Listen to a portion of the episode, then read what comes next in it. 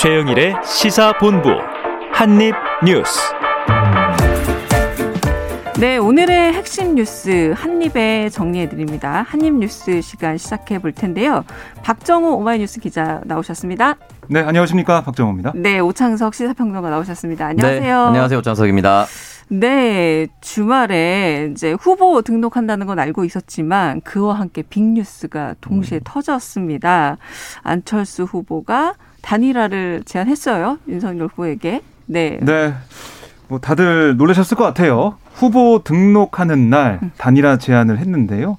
어제 같은 경우는 후보, 후보 등록하고 원래 기자회견 하려고 했었는데 안철수 후보의 배우자 김경 교수가 확진되면서 PCR 검사를 받느라고 음. 안철수 후보가 오전 기자회견 대신 아침 기자회견 대신 오전에 유튜브로 개인적으로 기자 아, 회견 한 식으로 됐는데요. 거기서 이 야권 후보가 박빙으로 겨우 이긴다고 해도 식물 대통령이 될 가능성이 높다.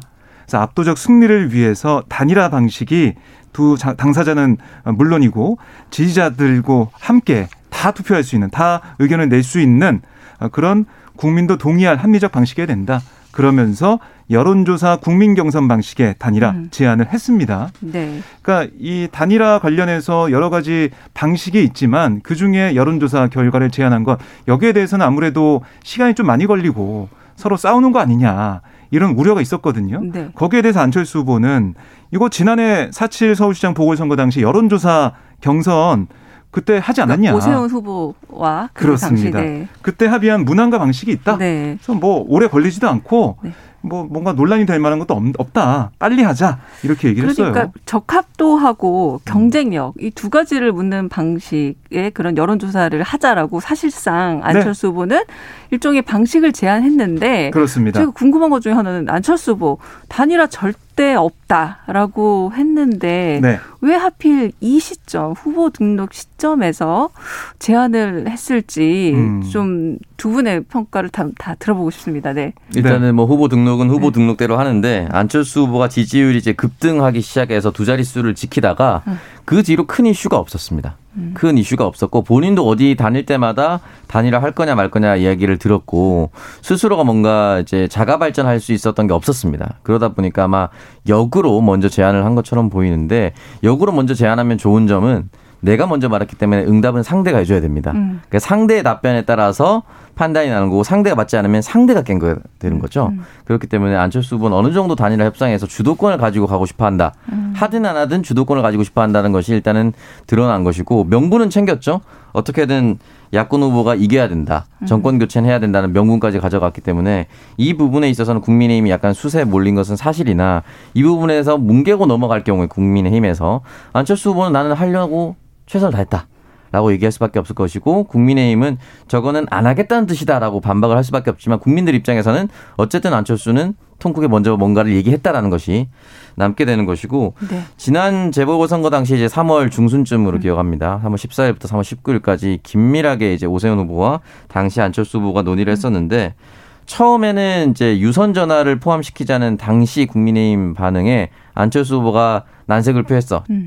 안 한다. 그랬다가 이제 음. 후보 등록 전에는 다 해야 된다고 해서 전격적으로 유선 전화도 포함이 됐고 어 경쟁력과 적합도인데 음. 섞었어요. 네. 질문이 야권 단일 후보로 안철수 오세훈 후보 중에 누가 더 경쟁력이 높다고 보십니까? 음, 음. 그러니까 적합도와 경쟁력을 다 섞은 이제 질문이 음. 들어갔는데 이번 선거 같은 경우는 어, 굉장히 놀랍게도 1, 2 후보의 비호 감도가 굉장히 높고 맞아요. 여러 여론조사를 보면은 호감도라든지 뭐 도덕성이라든지 이런 것이 안철수 후보가 압도적으로 높습니다. 음. 그렇다면은 실질적으로 중도 확장이라든지 음. 여론조사 경쟁력에서 이번엔 진짜 안철수 후보가 이길 수도 있는 게 열려 있거든요. 그러다 보니까 국민의 입장에서는 이걸 받을 수가 없는 음.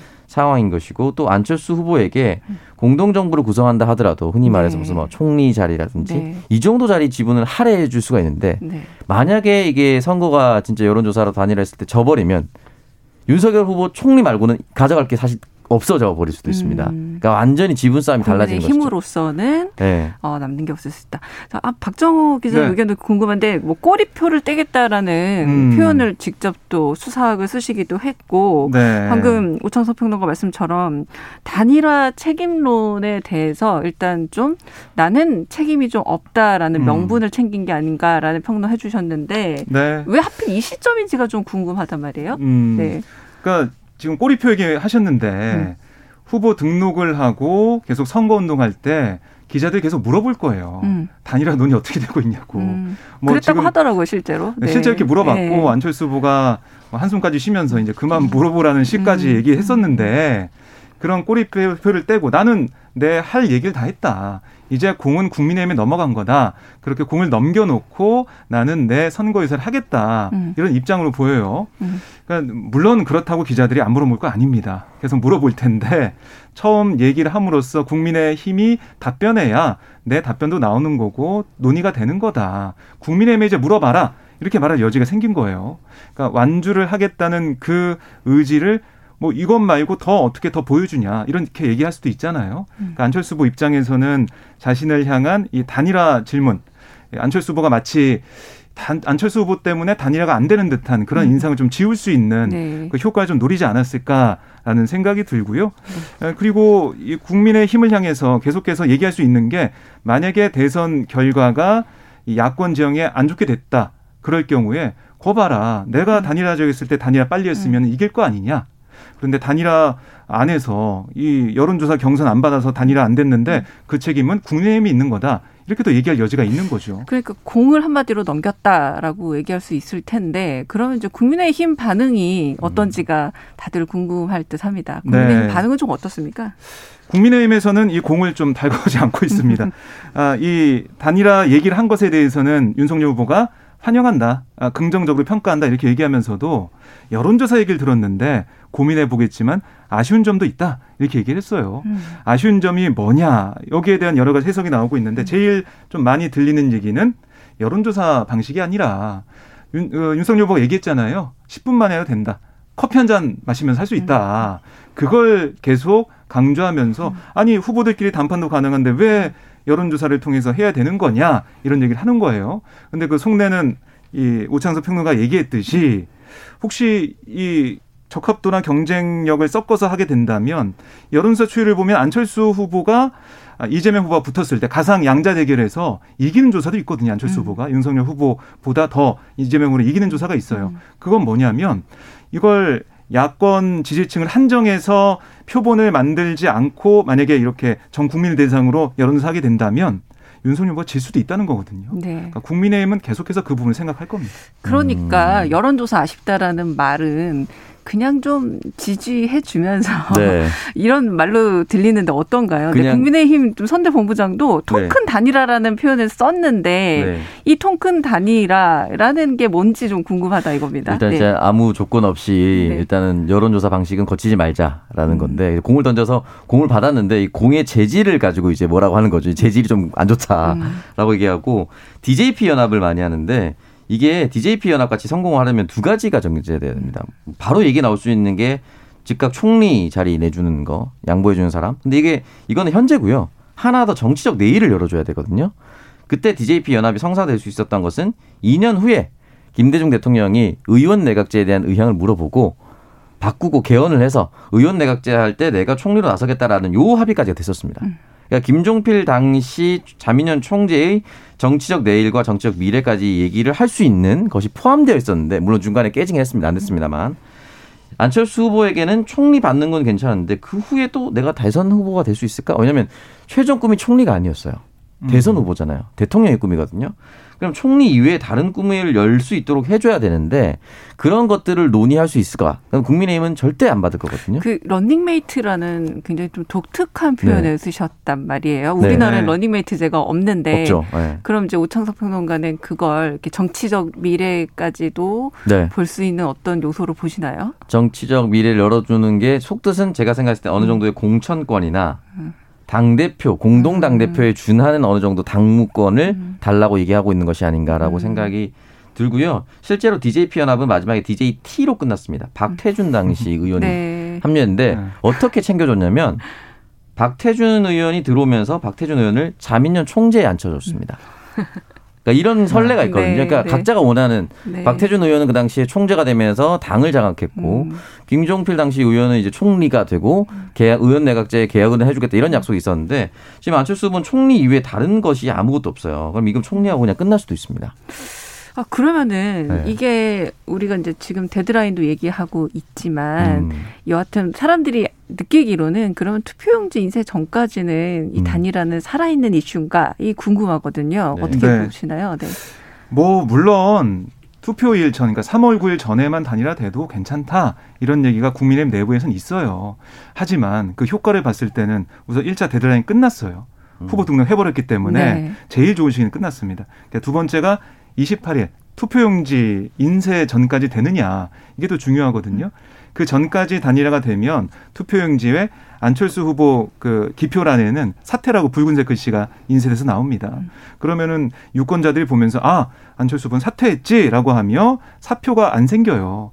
그런데 이게 그때까지도 안 된다. 그럼 투표용지도 인쇄가 돼 있고 바로 3월 4일 그때는 4월 4, 3월 4일 5일은 사전 투표란 말이죠. 그때까지 안 되고 계속 돼 있으면 뭐 단일화는 효과가 거의 없다라고 볼 수밖에 없기 때문에 시간이 없다. 이렇게 볼 수가 있겠고 아까 런닝메이트 말씀을 하셨는데 런닝메이트를 통해서 압도적인 승리를 해야 된다는 게 안철수 후보의 생각이에요. 음. 런닝메이트의 뜻은 대통령, 부통령 그 말도 있지만은 함께 이 선거 레이스를 뛰면서 대통령은 뭐 이 국가 국정을 운영하는 그런 역할을 하겠지만 같이 뛴 사람은 어떻게 할 거냐. 부통령 안 되니까 책임 총리제 얘기 나오고 있지만 저는 오창석 평론가 얘기했듯이 책임 총리제보다는 당권 왜냐하면 당권을 잡아야 자신의 정치의 미래가 있기 때문에 이걸 좀 생각하고 있지 않을까라는 아, 생각이 말씀, 들고 말씀 듣고 나니 더 복잡한 문제가 펼쳐질 그래서, 그래서 것 복잡해지는 같습니다. 게 네. 과연 당권을 음. 안철수 후보한테 국민의힘에서 순순히 넘길 수 있겠느냐. 네. 어 이거는 지금 이준석 대표도 계속 지켜보고 있고요. 이른바 윤핵관이라고 불리는 음. 윤석열 네. 후보의 측근 그룹도 이거 가만히 보고 있지 않을 겁니다. 대선 과정에서도 네. 짐작되기로는 당권 때문일까 아닐까 싶은 여러 음. 가지 좀 분열이나 네. 분쟁 네. 과정을 봐왔기 때문에 아 이게 단순한 후보 음. 단일화가 아닐 수 있겠구나. 그럼 제가 조금 두 분이 펠레 아니면 문어가 되시길 바라면서 단일화 될까요? 안 될까요? 저는 지금 상황으로서는 좀 많이 네. 어렵지 않나. 왜냐면은 음. 그 재보궐선거 당시에도 김종인 당시 비대위원장이 안철수 후보 신경 안 쓰면서 힘을 계속 뺐거든요. 음. 그래서 주도권을 오세훈 후보로 가져왔는데 그 정도 역할을 이준석 대표가 한다고 생각했는데 손바닥 위에 있는 원숭이 사진 얼굴 이건 사실 음. 조롱이거든요. 네. 이거는 힘 빼는 걸 조금 많이 넘어섰습니다. 음. 근데 이거는 또 한 번 생각해 보면 당권까지 요구한다면 이준석 당, 대표 입장에서는 내 권한이 분할이 되거나 음. 또는 내 권한이 사라질 수도 있는 거죠. 음. 이준석 대표는 지금 보면은 진심으로 원하지 않는 것처럼 보여요. 안철수 없어도 이길 수 있다라는 생각이 들고 안철수 없이 이기든지 떠난 이기든지 지든지 간에 지금 내 권한은 못 내려놓겠다는 거거든요. 그러니까 당무 우선권이라든지 당권에 대한 그 어떤 것도 내려놓고 싶지 않은 상황입니다. 진짜 원하지 않는다는 말씀이시죠? 네, 그러니까 이준석 대표는 진짜 원하지 않는 것처럼 네, 보여서 네, 네. 다른 윤석열 후보나 뭐 권현세 본부장은 원할지 몰라도 음. 적어도 이준석 대표가 진짜 이렇게까지 원하지 않고 있다면 네. 참 쉽지 않을 것 같다라고 생각이 들고 이 과정에 그래도 아직 10여일 남았습니다. 10여일 남았기 때문에 이 10여일 동안 지지율 추세가 어떻게 될 것인가가 음. 굉장히 큰 관건이 되지 않을까라는 생각이 듭니다. 네, 근데 거의 안 된다는 말씀처럼 제가 좀 들리긴 해요. 지금 네. 추세는. 박정우 네. 기자님 어떠세요? 뭐 저도 뭐 비슷한 생각이 드는데요. 음. 왜냐하면 안철수 후보가 이렇게 단일화 제안하는 것 자체가 자신의 이제 완주 선언처럼 들리기 때문에 그렇습니다. 음. 윤석열 후보 측에서 국민 경선을 안 받을 줄 알면서도 공을 넘긴 그런 분위기가 있거든요. 단일화보다는 완주에 더 기울어지지 않냐라는 생각이 들고 결국 윤석열 후보 측에서 입장을 좀 바꿔서 좋다 여론조사 방식으로 하자라고 그 정도까지는 와야지 뭐 경쟁력 적합도 그 비율을 조절하든 이건 또 논의할 수가 있잖아요. 이런 부분들 봐야 될 것 같고 결국에는 앞으로 윤석열, 이재명, 이재명, 윤석열 두 후보의 지지율 격차가 어떻게 되느냐. 지금 주말 사이에 나오고 있는 여론조사를 보면 격차가 좀 줄어들고 있거든요. 이 부분이 아마 앞으로 좀 제일 큰 변수가 되지 않을까 싶습니다. 이 부분만 딱 떼면 대선이 한 세 달 남아 있는 느낌이에요. 왜냐하면 아직도 지지율 격차라는 음, 게 어, 사실 체감적으로 누가 또 확실하게 우위다라고 안 느껴지기 때문일 텐데 자 제작진은 여기 메시지 왔습니다. 오평님 안 된다. 박정우 기자님 안 된다라고 말씀하신 거 적어뒀다고 합니다. 나중에 이 예언이 맞는지 엄중히 평가하겠다라는 제작진 메시지가 왔고요. 네. 좀 짧게라도 이 단일화 제안 안철수 후보의 단일화 제안에 대해서 민주당과 정의당 반응은 좀 어떤지도 좀 듣고 가야 될 듯합니다. 네. 그러니까 민주당은 어제 이게 보도가 되고 하면서 공식 논평을 안 냈어요. 그러니까 단일화 얘기를 민주당에서 뭐 계속 얘기하면서 논평을 내면 또 기사가 나오잖아요. 음. 그런 식으로 키워줄 필요 없다는 생각을 하고 있고요. 물론 속으로는 단일화가 안 됐으면 좋겠다 이런 생각을 하는 것 같아요. 음. 왜냐하면 결국 이 안철수, 윤석열 두 사람이 합쳐서 어, 그 더한 더한 지지율만큼 나오진 않겠지만 이재명 후보 입장에서는 불리해지는 게 사실이거든요. 안철수 후보가 가지고 있는 뭐 중도 표심도 있고 하기 때문에 결국에는 계속 추이를 좀 지켜보면서 아, 좀 잘 안 되길 바라고 있지 않을까 음. 생각이 들고 정의당 같은 경우는 심상정 후보가 직접 입장을 냈습니다. 음. 뭐라고 했냐면 구체제 한 축과 손잡고 구체제와의 결별이 가능하겠냐. 안타깝고 실망스럽다. 이런 비판하면서 정의당에서는 계속해서 아마 이런 기조로 나갈 것 같은데요. 결국 국민들의 여론, 단일화에 대한 여론이 제일 중요해 보이는 상황입니다. 어떻게 생각하세요? 이 민주당의 속내. 네. 민주당은 안 되길 바라는 거죠. 음. 안 되길 바라고 있고 그 상황처럼 지금 흘러가고 있으니까 내심 이제 표정 관리하고 있는 건 아닌가라는 생각이 좀 들고 아무래도 두 사람이 단일화했을 때 적어도 지금보다는 지지율이 단일화된 후보가 조금 더 높아질 것은 자명합니다. 계속 여론조사에도 좀 그렇게 나오는 예, 네, 자명하고 네. 다만 그것이 어떤 결과로 이어질지는 잘 모릅니다. 왜냐하면 단일화에서 컨벤션 효과 잠깐 있었다가 분명히 다시 빠질 수도 있어요. 왜냐면은 결국은 안철수 후보를 강력하게 지지하고 있는 사람들은 여러 여론조사의 응답을 보면 양 후보 다 싫어서 안철수 후보를 지지하는 거거든요. 음. 근데 그쪽에 한 사람과 손을 잡았다고 해서 이 사람들이 양 후보가 다 싫었던 사람들이 그대로 이 표심이 옮겨갈까? 그건 좀 쉽지 않거든요. 지금 두 자릿수 지지율이 나오기 전에 안철수 후보의 지지율은 답보 상태였습니다.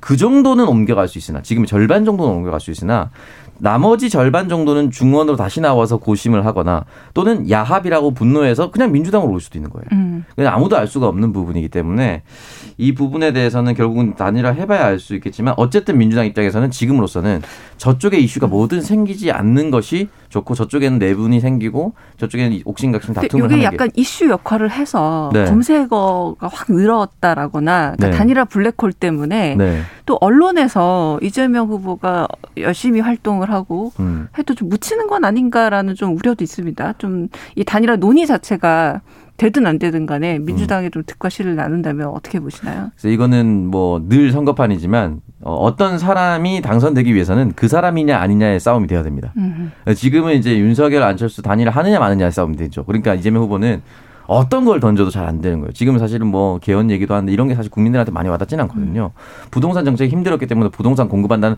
모든 후보가 얘기합니다. 그렇기 때문에 사실 그것보다 더 큰 공약이 나오긴 좀 어려워 보이고 그렇기 때문에 이 이슈를 가져와야 되는데 원래 그래서 민주당에서 김종인, 이상돈, 윤여준을 차례로 만나면서 좋은 이야기를 듣길 바랬었는데 네, 네, 그게 네, 원치 않은 방향으로 갔죠. 음. 네, 좀 지금으로서는 음. 어떤 이슈도 주도하기엔 좀 쉽지는 않은 상황입니다. 사실. 네. 네. 그러니까 지금 보면은 계속해서 기자 제 기자 입장에서 보면은 음. 물어볼 거예요. 물어보고 윤석열 후보가 이거는 뭐 아쉽다라고 얘기를 했지만 점점 톤이 달라지거나 아니면은 두 사람이 만난다 이런 음. 얘기가 나오게 된다면 음. 관심을 확 쏠릴 거거든요. 그러니까 언론 입장에선 계속 이게 보도가 될 거기 때문에 어떻게 좀 보도가 되느냐, 음. 보도의 분위기가 어떻느냐 이게 좀 중요해 보이고요. 이런 야권 단일화 이슈가 아직까지 살아 있다. 이거는 이재명 후보 입장에서는 뭐 좋지 않은 그런 상황을 볼 수가 있겠습니다. 네. 지금 시각은 12시 40분인데요. 교통정보 듣고 돌아오겠습니다. 교통, 교통정보센터 이현 리포터. 네, 순천 완주고속도로 완주 쪽으로 가실 분들인데요. 두 군데 사고가 있습니다. 우선 동전주 부근 2차로에서 사고를 처리하고 있고요. 완주 분기점 부근에서도 사고 장애물을 처리 중이라 2차로와 갓길이 막혀 있는데요. 특히 완주 분기점 부근 사고 때문에 익산 쪽으로 가려는 차량 움직임이 둔한 상태입니다. 부근이 혼잡한 모습이니까요. 또 다른 사고 나지 않도록 조심 운전 부탁드리겠습니다. 영동고속도로 강릉 쪽으로 여주 부근에 사고가 있었는데 현재는 갓길에서 처리 중이고요. 이런 돌발 상황만 아니라면 고속도로의 소통은 전체적으로 무난한 편입니다. 서울 시내 간선도로 이용도 나쁘지 않으실 텐데요. 강변북로 양방향의 소통이 원활합니다. 올림픽대로 잠실 쪽은 한남에서 영동대교까지, 공항 방향 한남에서 반포 쪽으로 짧은 정체 살펴집니다. KBS 교통정보센터였습니다.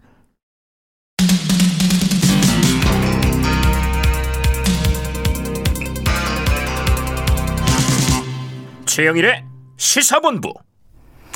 네, 저는 오늘 최영일 평론가 대신 진행을 맡고 있는 강유정입니다. 맞습니다. 지금 여러분 최영일의 시사본부 듣고 있는 거 맞고요. 네, 두 번째 좀 사안 좀 다녀보겠습니다. 이재명 후보가 위기 극복 국민통합 선언 기자회견 했는데 박정호 기자님 다녀오셨죠. 네, 따끈따끈한 아. 뉴스입니다. 어떤 기자회견이었나요? 네, 이게 이재명 후보 같은 경우는 계속해서 이 정권 교체론 이게 지금 야권에서 주장하는 거고 음. 거기에 대해서 민주당과 이재명 후보는 정치 교체를 강조하고 있는데요.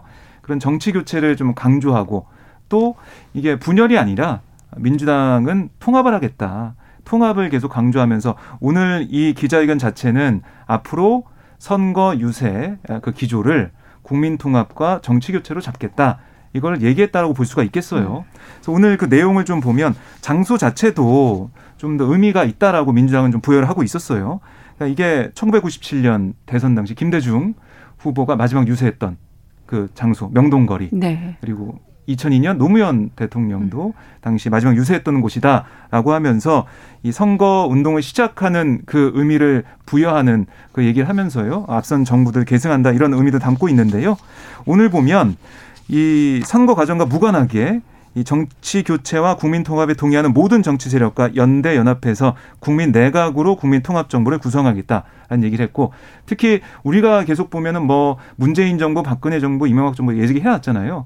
근데 이재명 정부라고 안 불러도 된다. 음. 어, 통합 정부, 국민 정부로 음. 가기 때문에 다른 이름을 쓸수 있다. 이렇게 얘기했고 또 이 국회의원들의 기득권 이거 좀 내려놓겠다. 양당의 기득권 내려놓겠다 얘기하면서 우리가 이제 비례대표제를 확대하기로 했는데 위성정 선생님서 좀 안 됐잖아요. 네. 이걸 확실하게 이제 표의 등가성을 확실하게 보여주는 걸로 가겠다라는 음. 얘기를 했어요.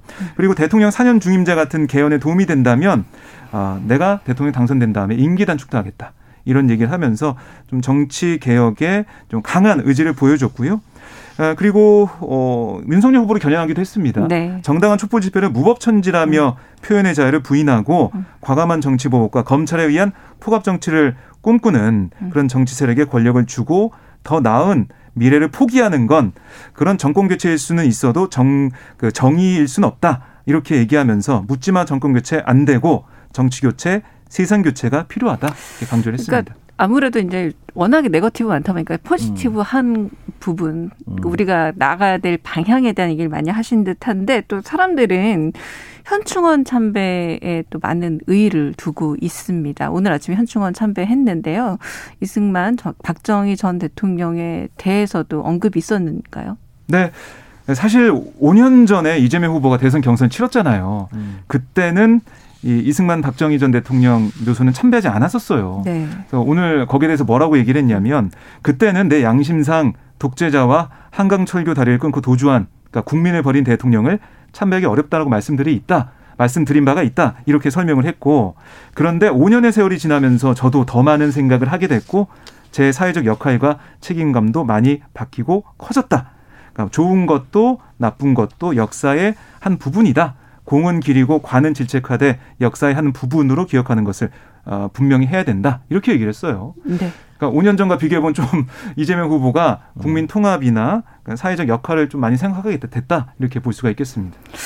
뭐 상당히 좀 원론적인 발언이긴 합니다만 뭐 그래도 좀 한번 필요했던 발언이 아닌가 싶기도 하고 음. 어떻게 생각하세요? 네, 결과적으로는 선거가 임박하면 임박할수록 특정한 사람을 적대시하거나 분열을 하거나 또는 이제 분노를 자아내는 발언은 절제를 할 수밖에 없습니다. 대통령이라는 사람은 절반의 득표를 얻어도 당선이 되지만 나머지 절반까지도 챙겨야 하는 것이 대통령이거든요. 만약 당대표 뽑는 게 아닙니다.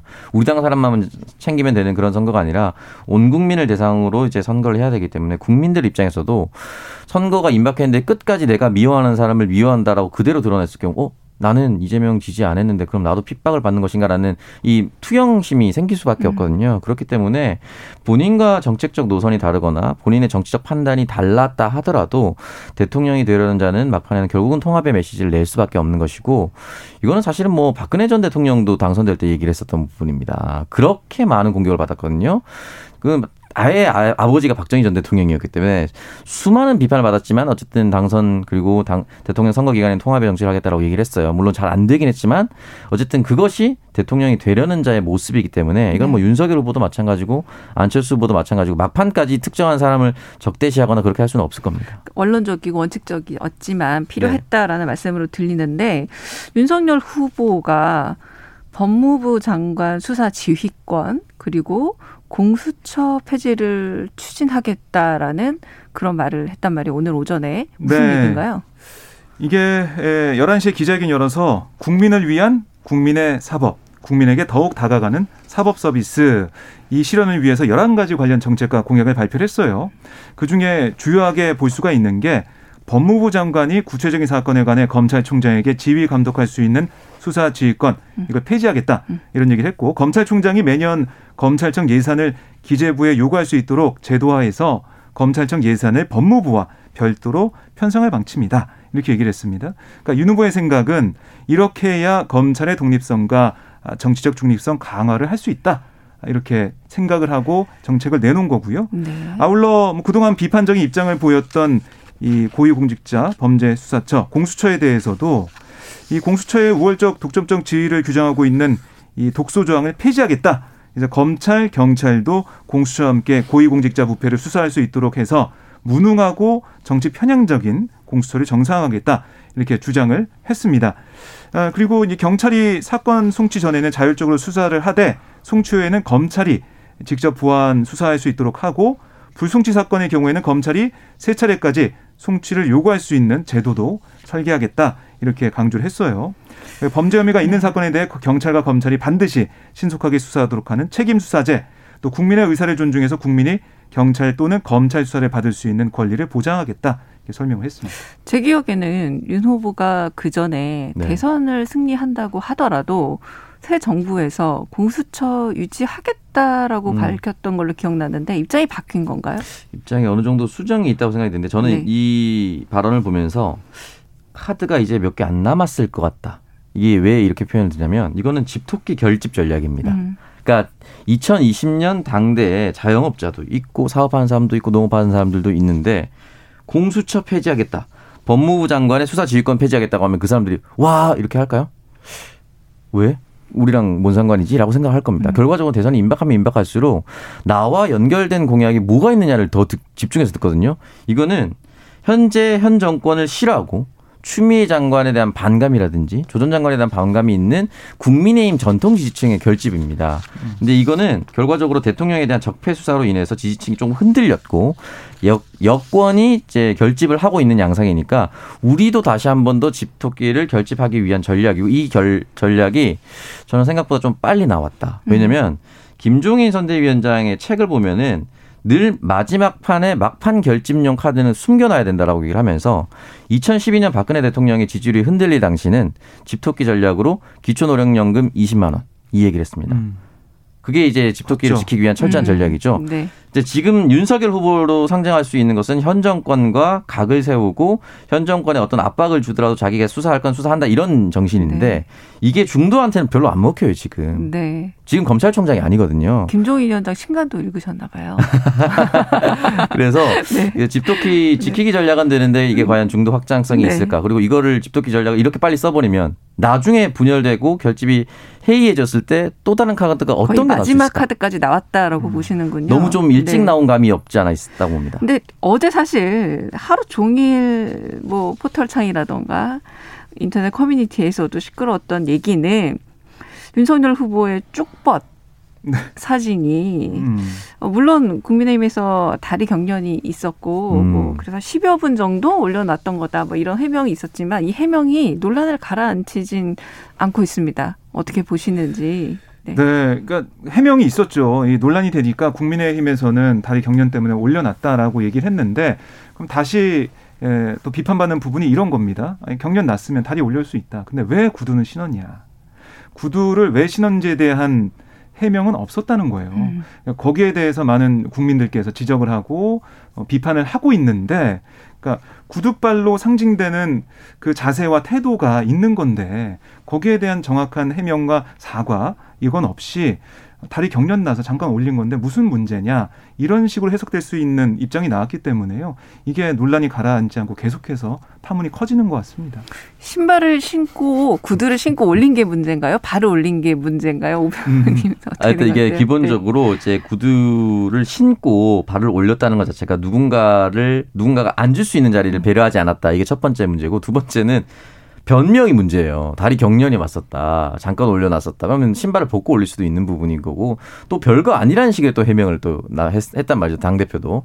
그러니까 이게 계속해서 쌓이는 겁니다. 사실은 도이치모터스 주가 조작 사건 600억 원 정도의 주가 조작 사기로 지금 보고 있는 과정인데 이거 백날 설명하는 것보다 손바닥 왕자, 신발 올려놓는 거 이런 것들이 훨씬 더 직관적입니다. 그렇기 때문에 이 부분에 대해서는 저는 해명을 처음부터 그냥 깔끔하게 사과하고 넘어가는 것이 맞지 않았을까라는 생각이 들고 이상일 의원이 이걸 올렸는데 결과적으로 본인이 올렸다는 건 나는 후보랑 이렇게 가까이 앉아 있어 이거 알리려고 올린 네. 거거든요. 이런 실수가 반복될 경우에는 음. 앞으로도 또 터져 나올 수가 있다라는 것입니다. 네. 그러니까 이게 뭐 기자가 사진을 찍었다거나 음. 이런 게 아니라 국민의힘 내부에서 나와서 많은 분들이 어 저걸 정말 몰랐던 건가 아니면 음. 실수인가 음. 아니면 별로 대수롭지 생각한 게 아닌구나라는 여러 가지 의견들이 좀 나오고 있습니다. 여튼 아까 말씀하신 것처럼 몇백억 뭐 몇천억 이런 이야기들보다 저도 자주 앉고 그리고 네. 많은 분들이 사용하는 의자라는 음. 점에서 체감할 수 있는 음. 문제가 아니었나 싶어요. 음. 네, 오늘 이렇게 제가 이제 최영 평론가 대신해서 같이 했는데요. 오늘 이렇게 같이 해주셔서 감사합니다. KBS 제일 라디오 최영일의 시사본부고요.